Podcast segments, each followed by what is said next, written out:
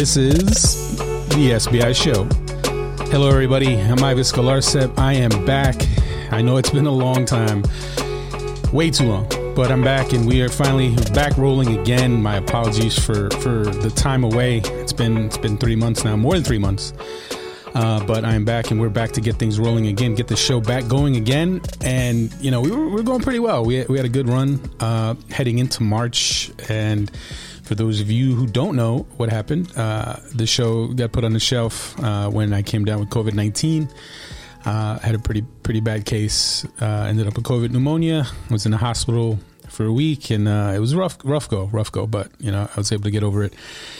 And to be fair, the show should have come back about a month ago, but it's been a lot of playing catch up, a lot of projects that got put on the shelf, other things that got put on the shelf while I was sidelined. But I'm back. I'm feeling good, and I'm here to get the show back rolling again. And it's been too long. It's been too long, and I miss it. And I know I get people all the time on social media asking me when's the podcast coming back, when's the show coming back. So we're here. We're back in this episode. I'll apologize in advance. It's not going to be the best episode.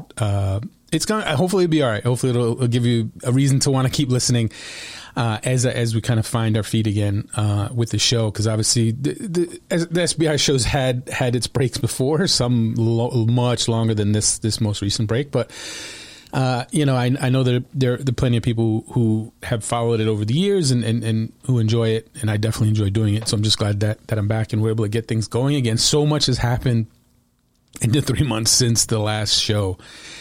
And, you know, with one episode, you can't really take an episode to get back and talk about all the huge storylines, all the huge stories that happened in these past 3 months. I'm hoping to catch up on some of them over the course of the next few episodes. Because, I mean, when you talk about Nations League and all the dramatics of the Nations League, if you go further back to Olympic qualifying and the failed Olympic qualifying tournament, which actually I watched while I was in the hospital. So pretty crazy just sitting there and, you know, as much as I was really, really messed up and in really, really bad shape, I was still watching these games. I still had my computer, trying to track this stuff because I'm crazy. Obviously, we want to talk about all these things in the next few episodes. But it's tough, right? Because you have 3 months of things to catch up on. But you have new things that are already coming that are already, you have the Gold Cup around the corner. You have the Olympics with the U.S. women's national team around the corner. You have MLS obviously in full swing right now. So there's so many different topics to get into. But first things first, we'll talk Gold Cup, which is coming up. Actually, the deadline for the roster, for the final 23-man roster for the Gold Cup is coming up. It's this week. It's June 30th, and Greg Berhalter is going to have to make some tough decisions there on the roster. And it's interesting. CONCACAF has allowed teams or given teams a 60-player preliminary roster to fill, right? So teams announced or gave CONCACAF their lists of 60 players, which, in the past, you're talking 40 players, 35 players. Now we get 60 players, which is kind of crazy, right?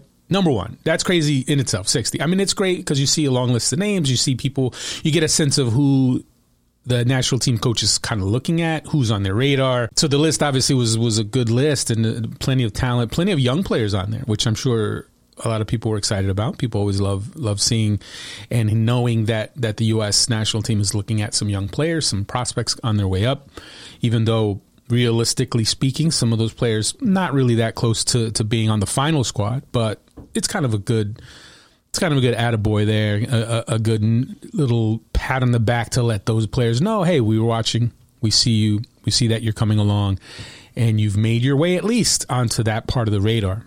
And obviously, when you get down from 59 to 23, there's a lot of trimming that still needs to go on there. And we'll see what Greg Berhalter does.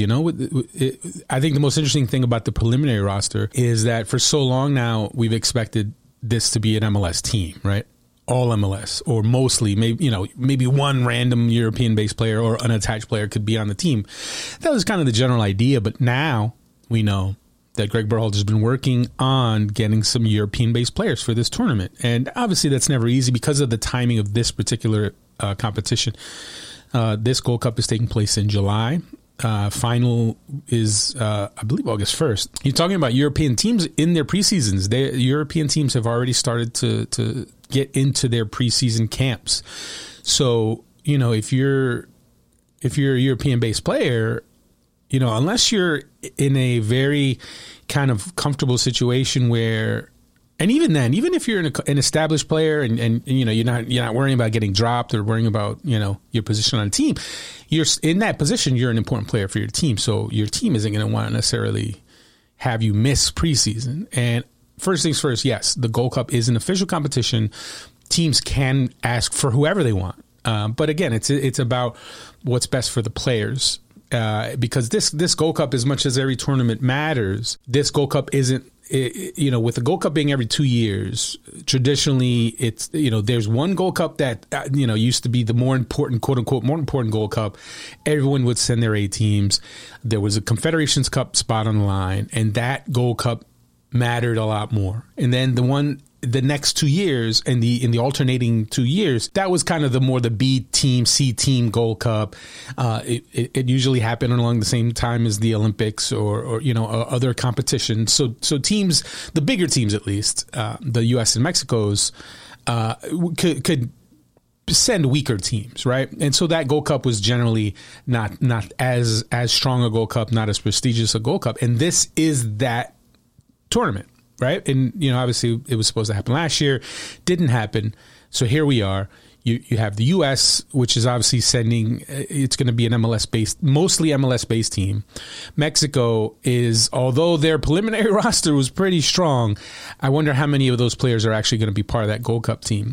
Mexico also has a team in the Olympics, which obviously the U.S. does it, but Mexico has a team in the Olympics. So some players are going to be there. Long-winded way of saying that, you know, this isn't the tournament where Greg Berhalter is going to, you know, fight a bloody battle with these the top bigger European clubs over, you know, Christian Pulisic, Weston McKennie, Gio Reyna, Serginho Dest. These players need to focus on their preseasons and getting into really strong starts to their campaign. And above all, the most important thing, World Cup qualifying is around the corner. World Cup qualifying starts beginning of September. U.S. training camp, you know, all teams' training camps will be in August, late August. So if you're thinking about the timeline, players report to their European clubs in early July. They get into their camps. They start building the match fitness. And then for a lot of these players, there's not only the club seasons, but Champions League. Champions League starts up. Maybe some teams are in Champions League qualifying or in kind of the early stages of Champions League. So they're focused on that. July heading into August. So then come mid to late August, you're ready to be in World Cup qualifying camp. So obviously the top players, the top U.S. players that are over in Europe, those you're leaving them to follow that path, to follow the, you know, getting the nice vacation, which is, you know, above all, you want them to, you know, to recharge the batteries, especially as considering how many of these guys played a ton of minutes last year. So a lot of these European-based players, the top ones, played more minutes than they ever have in their careers, right? And so when you have that happen, you want to make sure that they get a proper vacation, proper recharge, because it's going to be a crazy few months ahead. Because if you think about it, right, look at a Christian Pulisic, look at a Weston McKennie, Gio Reyna, where they have their club seasons, Bundesliga, Premier League, Serie A, and the Champions League. And then you have World Cup qualifying where they're going to be playing a crazy schedule of 3 games in a week or 3 games in 8 days, multiple windows. So these players are going to be playing a ton of games. And so when you factor all that in, that is why this Gold Cup team is not going to be the A team. And I know some people still don't get it. Some people are like, why? It's a tournament. There's a trophy. You got to have everybody. Bring everybody. Why isn't Berhalter fighting with these teams and getting everybody he wants? Because that's just not the way, that's just not the practical way to look at it, right? It's just not. And at the end of the day, World Cup qualifying matters a bazillion times more than this particular Gold Cup, right? And I know some people say, wait a minute, why did you send the A team to the Nations League? Again, it's timing. Nations League, when it was in June, perfect opportunity to bring all the teams, bring the team together, the A team, the full strength team, bring it together and have them play in a competition that was obviously a great competition for them. And the other teams took it that way as well. Mexico sent their full team. Costa Rica and Honduras sent their mostly full teams, right? I mean, obviously Keylor Navas, you know, who knows, you know, we all know about the drama in Costa Rica with Keylor Navas, but it was a great competition, and it clearly was a great, even if the U.S. hadn't won, right?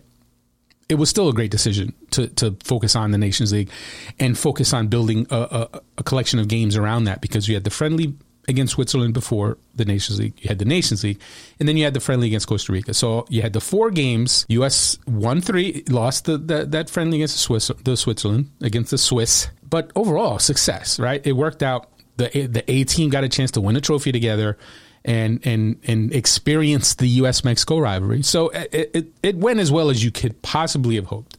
Now you have the Gold Cup, and now it's an opportunity to really dig into this player pool to fill out the squad you're going to need for World Cup qualifying, because as crazy as this schedule is going to be in qualifying, you are going to need a deeper team.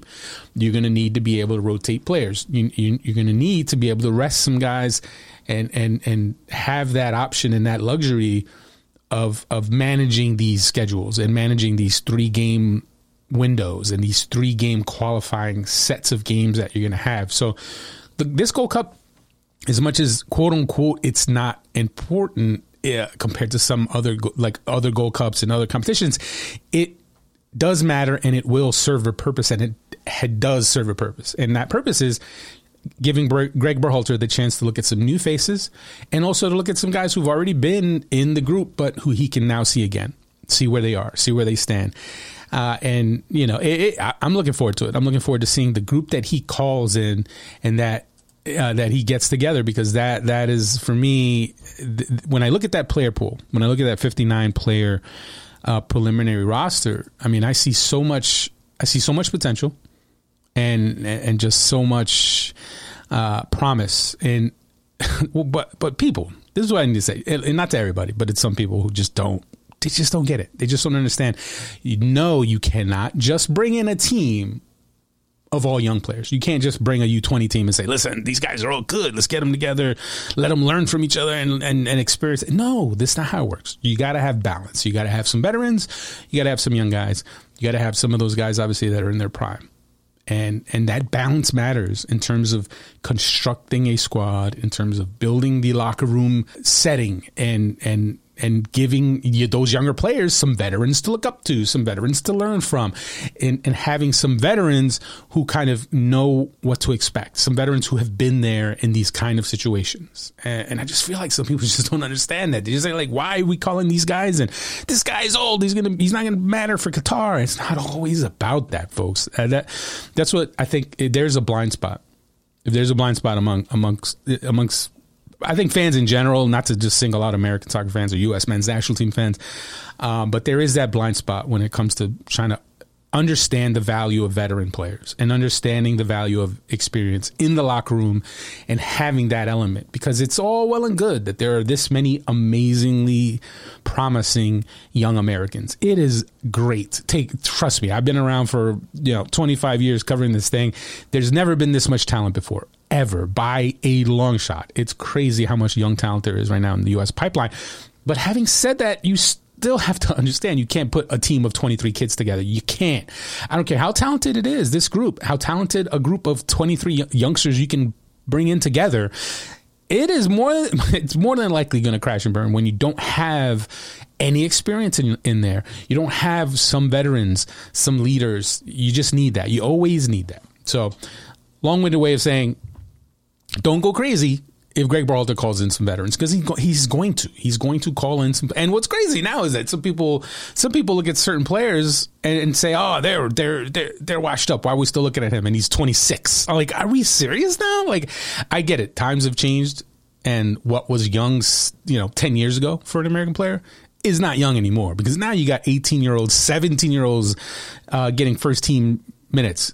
Getting, starting for their club teams. That was unheard of even 10 years ago, right? Like in terms of a consistent basis, but that's changed. That's changed so much. But even with those changes, it has not changed the value of having veteran presence in your locker room. So for me, you still need it.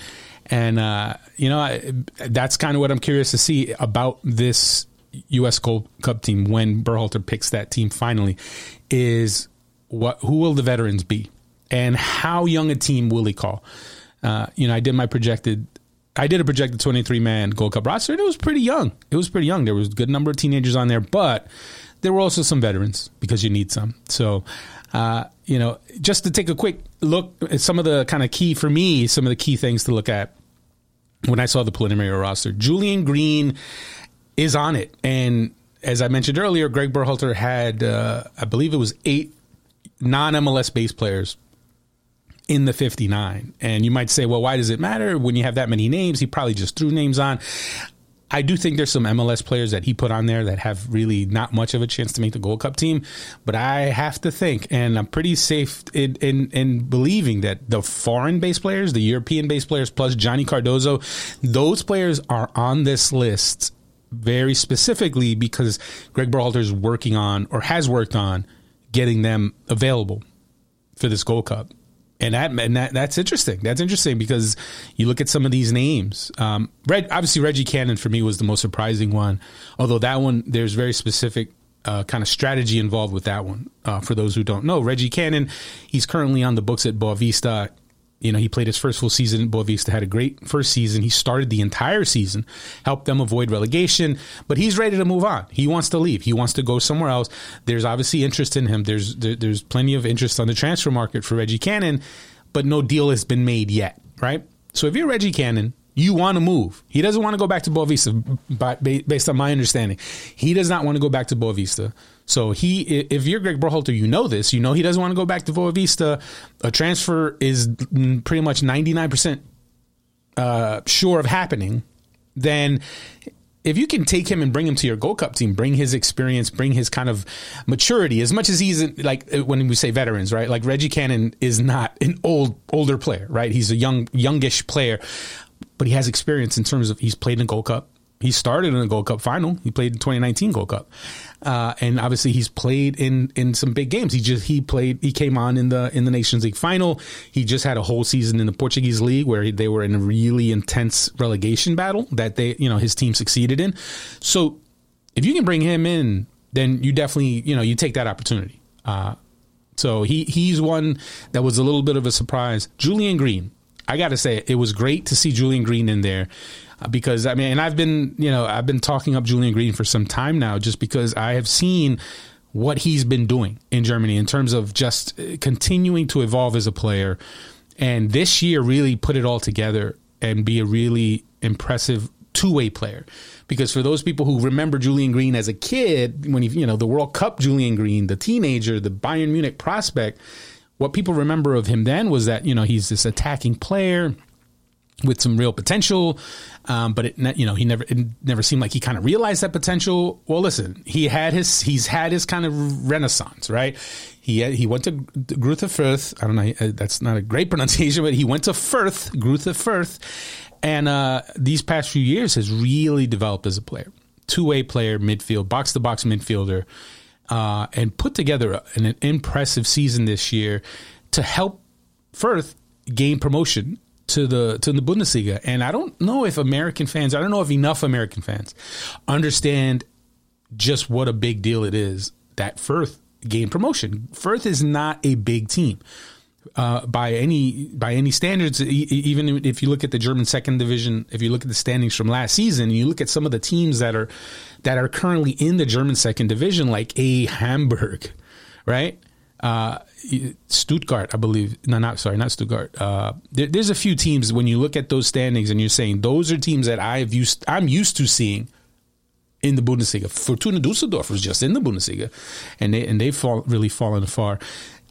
A lot of bigger teams in Germany are in the German second division, and Fürth, one of the smaller teams, one of the teams with the smaller budgets, gained promotion, and Julian Green was a huge part of that. And when you look at the stats, when you look at the highlights, when you look at the kind of role that he's played, I mean, he had an unbelievable season.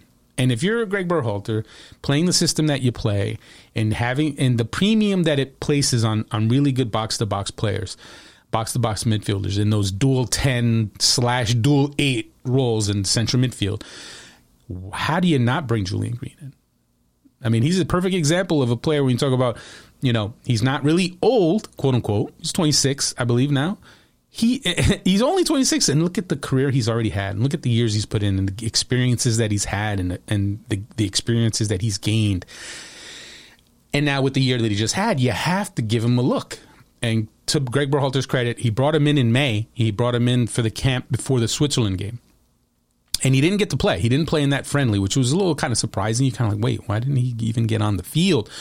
But again, it's pretty clear. Maybe Berhalter saw that and said, you know what? I'm going to give him a real chance down the road at the Gold Cup and really give him the opportunity to kind of showcase himself. Now, here's the tricky part.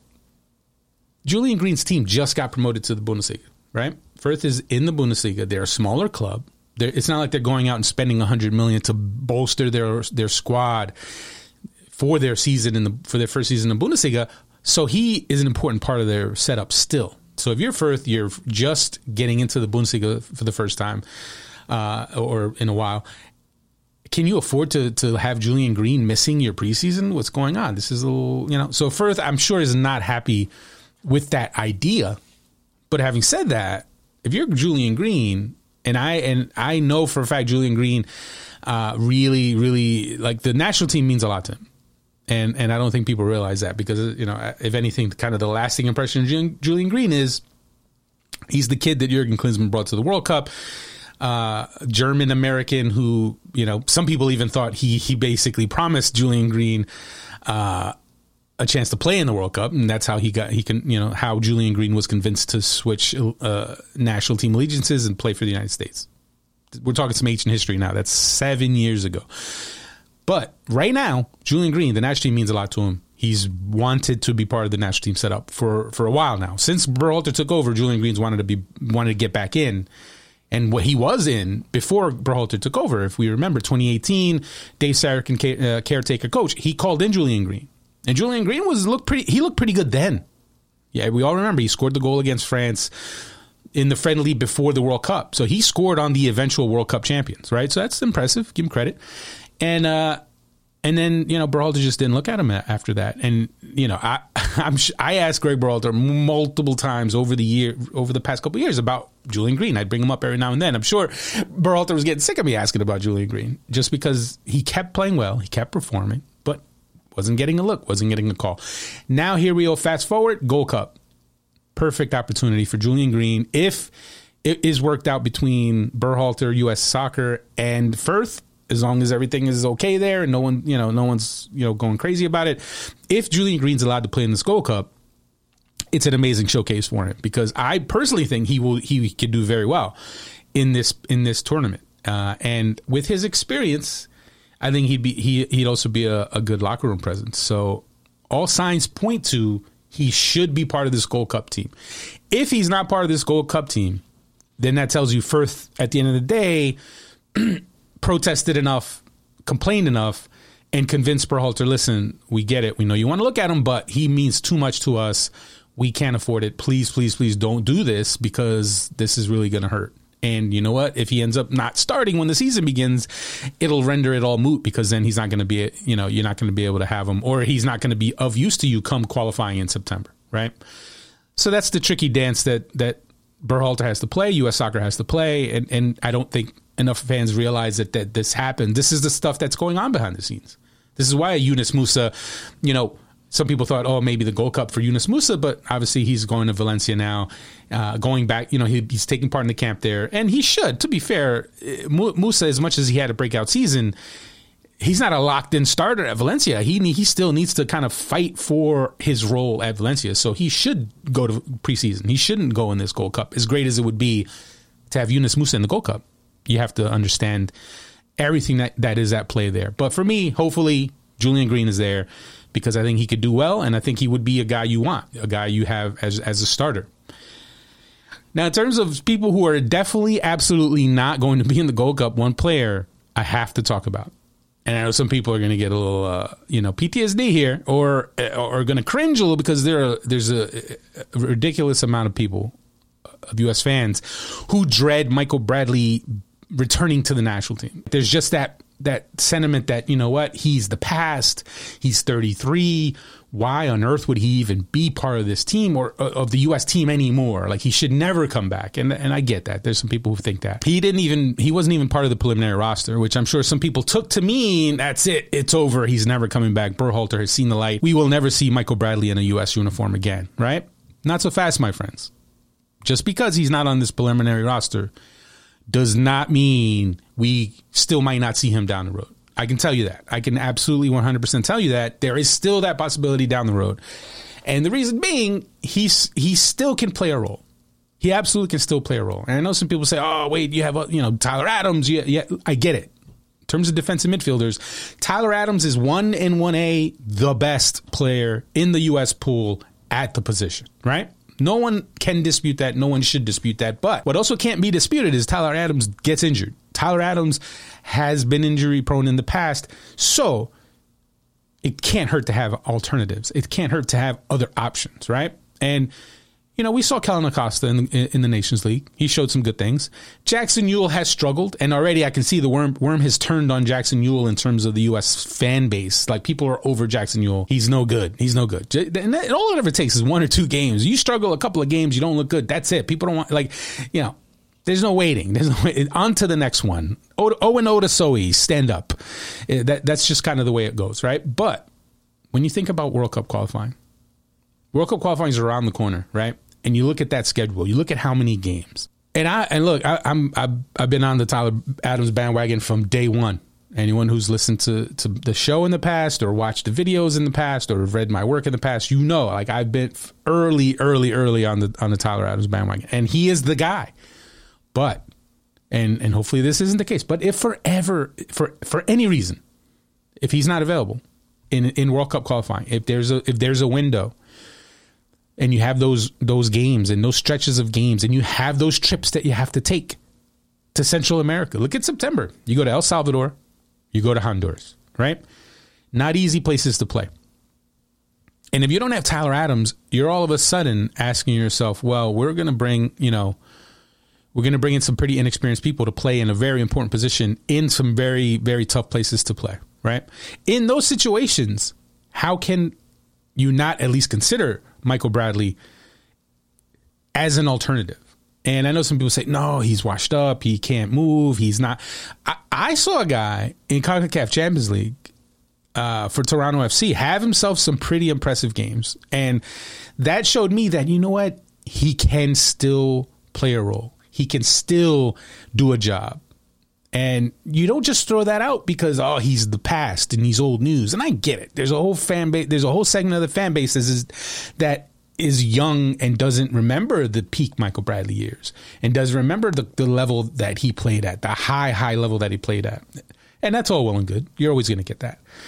But to suggest that he can't play a role now, to suggest that he can't, that if you need a defensive midfielder down in Honduras or, in October in some setting, some World Cup qualifying setting that he knows well and he's played well in qualifying. And I know he's had his tough moments. Everyone's going to bring up Trinidad and the fact that he was there in Trinidad when the U.S. was eliminated from the World Cup. I get that. And he's obviously one of the poster children that people have adopted as the reason the U.S. did not qualify. As ridiculous as that is, I get that. There are people who believe that. I get that. As absurd as it is, but he can still play a role. And you know what? At the end of the day, it may not matter. Tyler Adams, knock on wood. I hope he's healthy. I hope he plays every game he can play. I hope he plays all. How many was it? 14 total. I hope he plays 14 qualifiers. Actually, I hope he plays 10 qualifiers, and then the last 4 the U.S. is already qualified, so it won't even matter. But if Tyler Adams isn't there, you have to look at other things. And as much as I think Weston McKennie should be Plan B, Berhalter doesn't see it that way, and McKennie doesn't seem in a hurry to play defensive midfield for the U.S. So, barring that, you have a Kellyn Acosta, but then from there, what? From there, you where do you go? As much as Kellyn Acosta showed some promise, and I like Kellyn Acosta, and it's been great to see his career renaissance. And again, another example of a player who people turned on quickly. People went from, this kid is the future. This kid is great. This kid, I remember when in Kellyn Acosta's first go round with the national team, when he was at FC Dallas, and there was talk about Europe and him being this prospect. And obviously it kind of came crashing down a bit, and, you know, the Europe move never happened. He ends up getting traded. And a lot of it was his own doing. A lot of it was Kellyn Acosta's own doing. You know, did his head get a little big? Did he kind of look too far ahead and not focus on the now? Possibly. But the great thing is Kellyn Acosta has, rejuvenated his career. He's playing great. He was great in the Nations League. And now I see more and more people are like, no, Kellyn Acosta is good. Well, yeah, let's get him in here. So he is an option. He is an option for defensive midfielder. But Michael Bradley absolutely could potentially be another option. So the reason I'm even going on this whole thing is because I know there's a lot of people who they hate it. Right now, there are people listening to this yelling at me. There's some people pulling over right now in their cars saying, are you kidding me? Some people might have already deleted this episode once they heard me even starting my Michael Bradley conversation. I get that. But doesn't mean I'm not going to say it, because it's easy. I'll tell you right now, folks, as that the show's back and now we're going to get things going again, I'm going to tell you straight up that this show is never going to be the tell you what you want to hear podcast, because there's enough of that out there. There's enough quote unquote media out there, American soccer media out there, that focuses on telling you what you want to hear, telling you, hey, this 17-year-old kid is the man. He is going to be the next Messi. He is, these kids are that good. These older players are that bad, because they you know what? It's easy to do that. It's easy to tell people what they want to hear. And it's happening in it's not just a sports thing. It's not just a sports thing. It's, politics, you name it. But I'm not going to do that. I'm going to try to tell you what is reality. And the reality is Michael Bradley could still play a role. And as much as some people might hate that idea, you might not hate it come October or September. When you're down in Central America, you need a result, and you have a guy who has done it over and over and over, has done it dozens of times. A player who still gets so much respect throughout CONCACAF. More respect in CONCACAF than he gets in the U.S., which is sad, but it's the reality. What can you do? All right, off the Michael Bradley soapbox, we should wrap up this Gold Cup conversation, because I am going to talk more Gold Cup in the next few episodes. And just to reiterate, the rosters are due this week. They're due June 30th, so we're only 4 days away from knowing who the final 23 player roster is. And there's some exciting players that I got to say. Caden Clark, the New York Red Bulls midfielder / winger. He's a guy who now, will he be on the team? He had an appendectomy. If he actually had one, if this isn't a story used to cover up him going to Germany to sign his contract. For those who missed it, the long rumored transfer of Caden Clark to RB Leipzig has now been formally announced. Caden Clark will join RB Leipzig in January. But he apparently just had an appendectomy on Monday. I don't want to call it an emergency appendectomy, because the team did not call it that. No one's called it that, but it just kind of feels like it came out of nowhere. And my own son had an appendectomy in November, and I know how quickly. Actually, it was November. It's been a year and a half now, but these things kind of just pop up on you. So the question is, how will his recovery go? Will he be able to be back and fit in time for the Gold Cup? So that's the timing of it's not great. Hopefully he can be on the team, because I think Caden Clark, this Gold Cup is a great opportunity for Caden Clark to kind of, have his introduction into the senior team. And is, he's young, but I mean, anyone who's watched him play this year, he has something. Caden Clark has something special to him. And he could definitely help, Greg Berhalter in this Gold Cup. So we'll see if he's in there. Just looking through real quick, I'm going to do more of a breakdown in the next episode. But when you look at the European-based players, Cameron Carter-Vickers, I hope he gets to be part of this Gold Cup team. Eric Palmer-Brown. And look, I know in terms of MLS-based center backs, Miles Robinson, everyone always wants to see, because he's that good. And obviously with Atlanta United being so in the way and not wanting to release players for national team duty, it's always kind of become a tricky thing with him.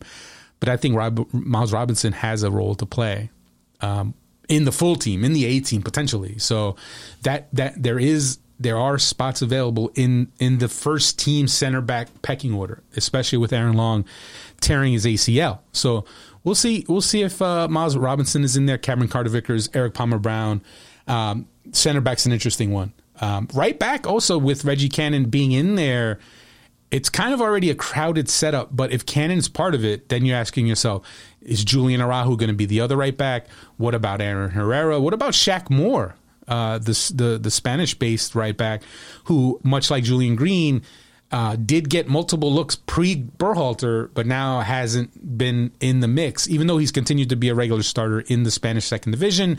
You want to get a look at him. So it's interesting. There's so many right back options there. And now you have a Reggie Cannon, a guy who's already kind of proven, although he didn't start either Nations League game, which was definitely a surprise to me. It was a surprise to me. So right back's another one. Just popping into the midfield, Gianluca Busio. I hope Busio gets to be part of it. He's been great this year for Sporting Kansas City. I think he could do well in Greg Berhalter's system. Christian Roldan, a player who should be and probably will be part there, but he's an example of a player that, you know, there's a good number of U.S. fans who just don't want to see him anymore, which is kind of, you know, I don't know. I think it's ridiculous, but he's going to be there. In terms of people who probably won't be there, but I would love to have seen get a look, or would love to see get a look, Eric Williamson, the Portland Timbers midfielder, a player who should have been part of the Olympic qualifying setup. I think that was a travesty.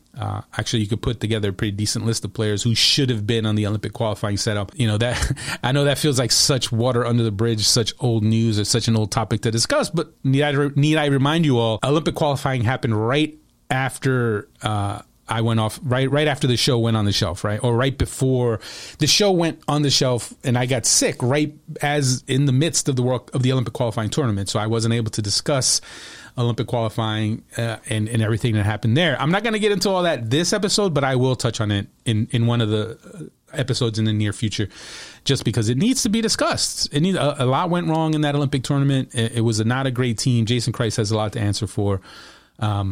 And I would definitely like to get into that, but not this episode. But yeah, Eric Williamson should have been on there, and I'd love to see him in, but I don't know if he's going to make this particular Gold Cup team. Forward. The first name on the forward list, Jozy Altidore.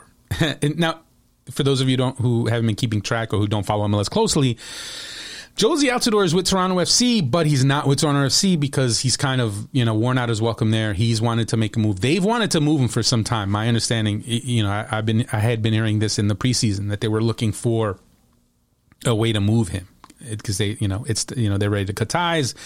Obviously, he's on a big salary, and they, you know, they were looking at other options to deal with in terms of their striker position. And now him and Chris Armas had the falling out, so now he's just not even playing. He's training on his own.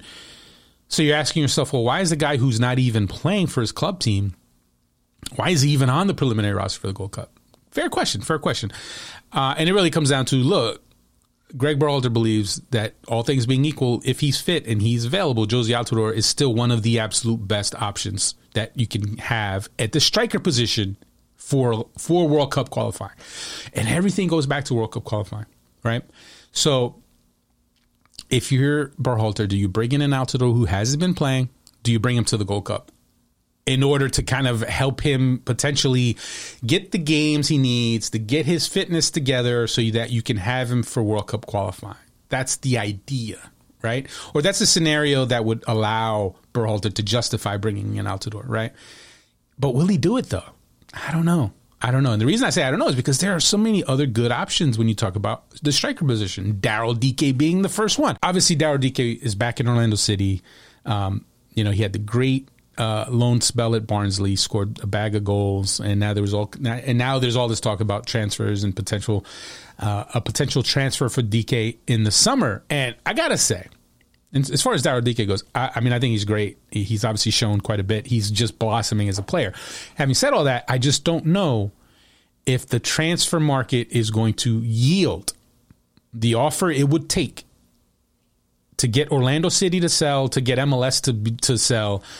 I mean, I know it's ultimately Orlando City's decision, but I don't see Orlando City selling DK for, you know, less than $10 million, right? I know the $20 million number that's out there, but that number was never a real thing, right? Even though Don Garber ended up putting it out there, or even though Don Garber picked it up and ran with that and called him a $20 million player. No, Daryl Dike is not a $20 million player. But if Orlando City could get $10 million, that deal's getting done. In my opinion, He absolutely, if you're Orlando City and $10 million is on the table, I think they're taking $10 million. But the question is, will there be a $10 million bid for a player who had a half a season, almost less than half a season, scoring goals in the league championship? Is someone going to pay $10 million for him? That's the question. And I don't know if that's going to happen in this environment with the COVID and what COVID-19 has done to the market. There's not as much big money being splashed around as there used to be. If this was 3 years ago, absolutely. Daryl Dike, $10 million easy, maybe even more, $12 million. This time around, I'm not so sure. Now, bringing it all back to the point, Daryl Dike should be available for the Gold Cup. And I think you bring him in, you start him, give him the Gold Cup because he's just shown so much.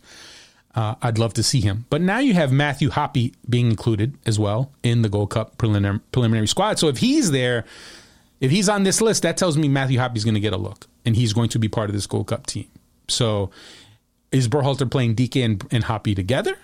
I don't think Matthew Hoppe's going to play up top by himself. So interesting forward options, enough other forward options that you don't have to bring in a Jozy Altidore at this point. Nicolas Giacchini, another player playing in the French second division, looked really good in the November friendlies for the U.S.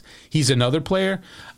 So there are plenty of striker options for you not to necessarily need to bring in a Jozy Altidore, right? So we'll see. We'll find out in 4 days what Greg Berhalter does.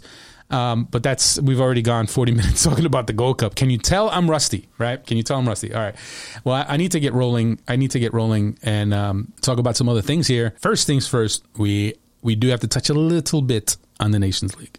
Now, we're almost 3 weeks removed from the Nations League and the U.S. men's national team's dramatic victory over Mexico. And I know I could do a whole hour just talking about that game and that week and the events of everything. And I'm planning to touch on that in another episode. If I'm going to touch on anything from the Nations League, I could talk a little about my experience there. I was there working with CBS Sports on the broadcast. I actually wasn't there in my normal writer role. I was there working as a researcher with the CBS Sports crew, working with the show that they had the pregame show and the in-game show with Kate Abdo, Clint Dempsey, Oguchi Onyewu, Charlie Davies, Mo Edu, the whole crew. And it was great. It was an unbelievable experience. Definitely a different experience for me, getting away a little from my normal role as a writer on site. And it was fun. It was fun. It was a different world, obviously, in the TV world. And hopefully we'll see down the road if I get involved in that again. CBS Sports they have the rights to World Cup qualifying in CONCACAF in the fall. So they actually have the rights to all CONCACAF qualifiers that are not being played in the United States or Mexico. So all U.S. national team road qualifiers except for Mexico, all Mexico road World Cup qualifiers except U.S. and then everything else. If you want to watch, whether Jamaica or Canada, you name it, they're going to have them on there in the fall. And I'm definitely looking forward to seeing how it goes. Clint Dempsey, man, he did pretty well for himself in what was his television debut, and I have to say it was interesting to see the reaction to Dempsey from the fans out there. And it just kind of showed you, he really is, you could argue, he is the most beloved U.S. men's national team player of all time. And you can definitely make arguments about who is the best of all time, right? Because, you could, have hours and hours and hours of debates about that. But I think it's pretty tough to argue against the idea that among U.S. fans, I just don't think there's a player more beloved than Clint Dempsey. And you just kind of saw, I saw that. I just had a front row seat to watch it out there in Denver. And look, Clint did great. He obviously, he went into it nervous as anyone would be, even though it's a new venture. But it was like he was a natural, and it was great. And all those guys did really well. I thought Oguchi Onyewu did well. Charlie Davies, obviously, he's not new to that. He's done broadcast stuff plenty in recent years, but we'll see what that crew can do come the fall with World Cup qualifying on CBS Sports /Paramount Plus, and we'll see if I'm involved in that in some capacity. So I had a good time. I had a good time with those guys and that experience, and they're doing some big things there. So we'll see what goes on there. But Dempsey, man, it was just refreshing to kind of get his take on things, and I think that's what kind of, on top of the fact that U.S. fans loved him as a player. I think people have been so anxious to hear from him. The fact that he just came out of the woodwork and jumps on and does TV and gives his analysis, as much as it's his first go-round and he's going to get better. But already as a first go-round, I thought he did really great for himself. And the fans ate it up. They definitely ate it up based on the reactions and the fact that he was trending on Twitter both days of both match days for Nations League. So people loved it. The reaction that you saw online, it was different than any American soccer broadcasts that we've seen in quite some time. So we'll see how that develops, how that evolves. That was just something I kind of wanted to touch on. Obviously, I had a front row seat to the whole thing. I was right there on set with them and seeing them work, and it was great. It was a great experience, and we'll see how they develop in the fall. Along with the U.S. team, we'll see how the U.S. team develops in the fall in World Cup qualifying. But the Nations League, I am going to get more in depth with the Nations League. I know it's like it's already 3 weeks. Isn't 3 weeks long enough to wait to talk about it? I get it, folks. But I just spent 40 minutes talking about the Gold Cup preliminary squad and potential for that. So I don't want to make this a 9-hour episode. I'm trying to make it an hour, digestible as a first step back, and then the plan is to have another episode on Monday/Tuesday, and then I'm actually going to be going on a bit of a break personally, just as I prepare for some new things come July, and you'll hear more about that next episode. I'm not going to reveal anything here on this episode, but next episode I'll give you some more insight into what I have going on come July. New project, new venture, but I'll give you more about that next episode. But just quickly, just going over a few things. U.S. Women's National Team. Their Olympic roster was announced. No real surprises. Carli Lloyd made the team as much as I didn't understand the talk about how she wouldn't make the team. And I get that maybe she might not make the team if it's a year ago. But going right now, how do you not put her on the team, right? I mean, she's in form. Her history speaks for itself, especially in the Olympics. And look, she's from Jersey, so I'm a little biased on the Jersey front. But no, she's a legend, and she absolutely can still do the job. As can most of the veterans on this team, and it's a very veteran team. And I got to say, I was a little surprised by the reaction in some circles to the fact that this was an older team, and it just kind of opened my eyes to the reality that people always want the new thing. They always want the new player, the young player, and this even applies to a world championship team, right? I mean, I get it when it's a team that's kind of okay, or a team that hasn't won much or anything, then you kind of understand why people are wanting to jump to the next generation or wanting to jump to the new faces and the young players. But when it's the reigning world champions, you're still complaining that it's an older team. You're still complaining that it's a squad made up of 17 players. 17 of the 18 players were part of the World Cup team, World Cup champion team. And you're complaining because it's not young enough. It's too old. They're like... These are the champions. These are the reigning world champions. I know there's some questions in terms of, injuries and players coming back. Tobin Heath, is it a bit of a risk that she was picked, even though she hasn't played in months? I get that, but I also understand the logic. If you're Vlatko Andonovski, and you can bring Tobin Heath into your camp, see where she is, and if it isn't going to work, or if physically it doesn't look like she is going to contribute or be able to contribute at a high enough level, you can make a change then. That's pretty simple. It's pretty simple. You bring her in first, and if it doesn't work, then you replace her.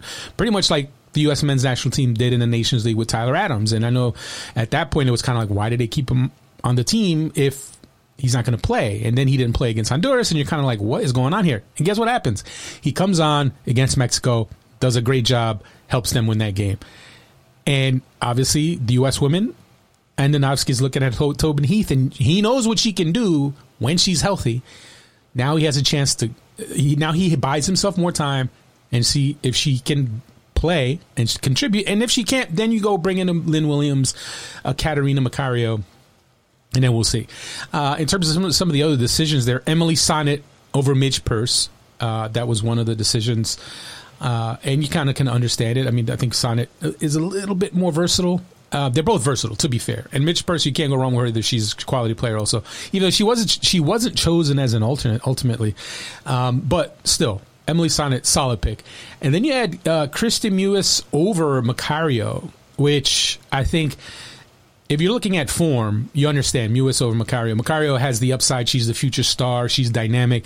When she's on, she's amazing. She can, but with the women's national team, she hasn't quite shown that star quality yet, or hasn't shown. She hasn't been able to dominate, even though like in France with Lyon, she obviously, you know, was rolling toward the end of that season in France, crushing it on one of the best teams in the world. So, you know, look, she can play. She is as good as we think she is, but maybe at this point internationally in her career, you can understand why you go with the Mewis, who's in better form, over Macario, who is still kind of on the international front, still kind of developing.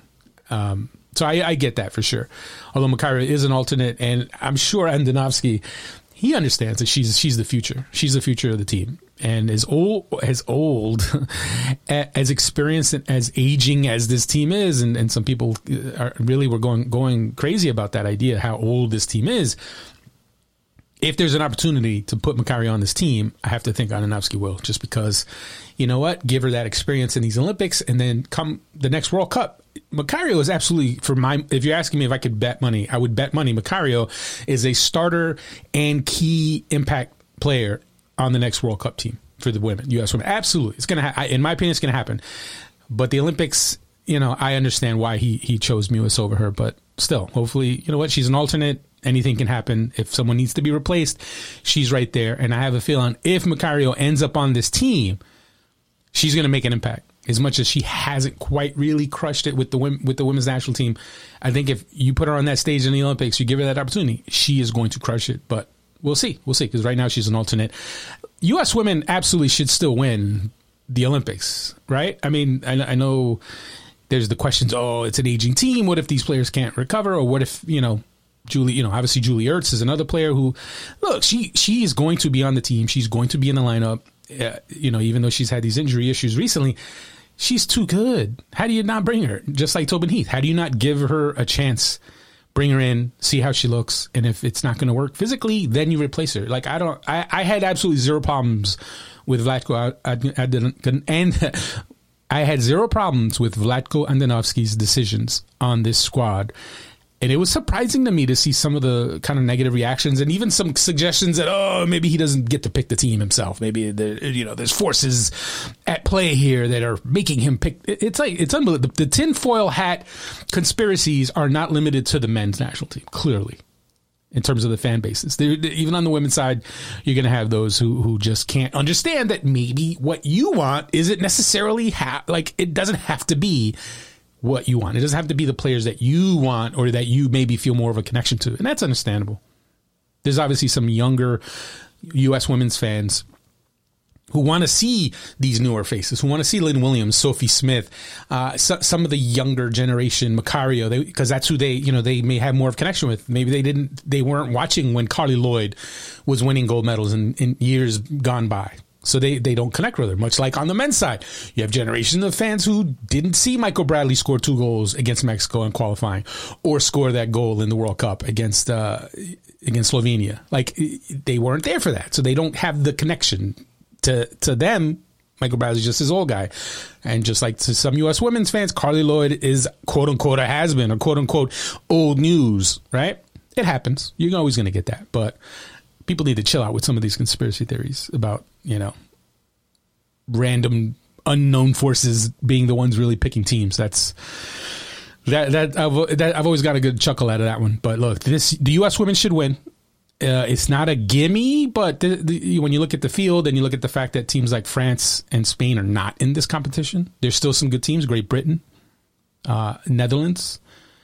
There are some good teams in this competition. So the U.S., if they play badly, and you know, a team like Great Britain or a team like Netherlands plays well, they can absolutely lose. But my money's on the U.S. women because they're a championship team. They know how to win.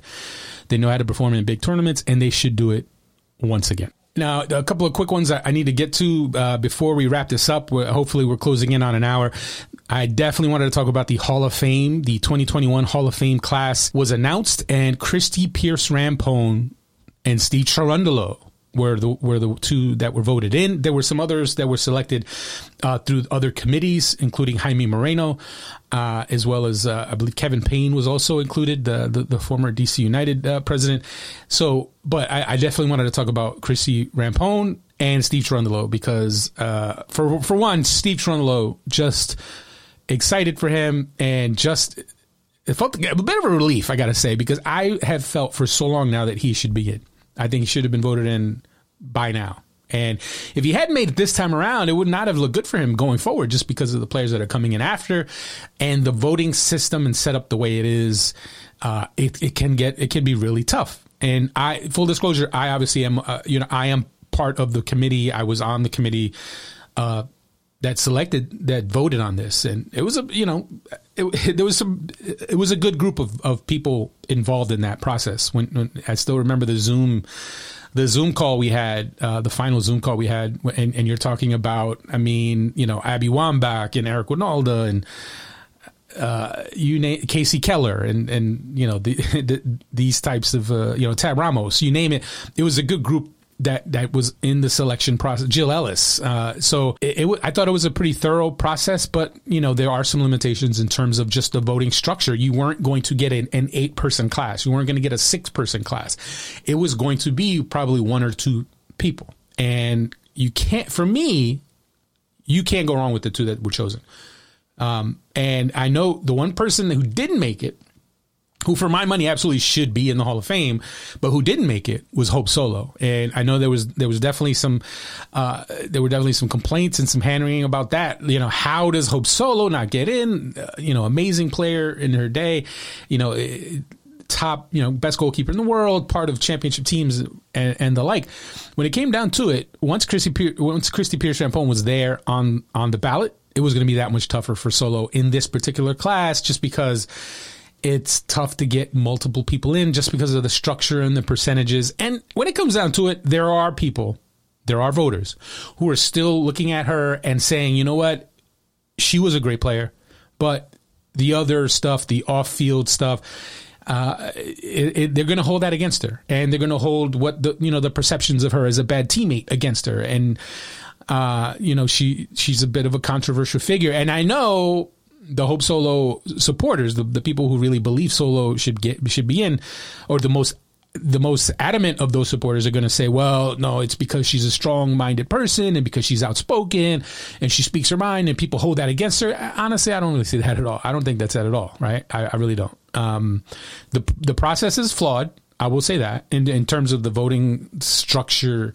the way it's weighted, and also, it's pretty clear that there are kind of voting, I don't want to say cliques, but there, when it comes down to it, you're going to have some voters, or you do have some voters who are more in line with or closer tied to the women's game. Some are closer tied to the men's game.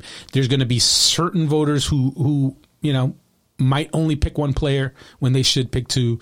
Obviously, there's some voters who had issues with Solo in terms of her non-playing career, because I don't know how you could argue Hope Solo's playing career and say she shouldn't be in the Hall of Fame. She should be absolutely in the Hall of Fame when you look at her resume just as a player. Absolutely.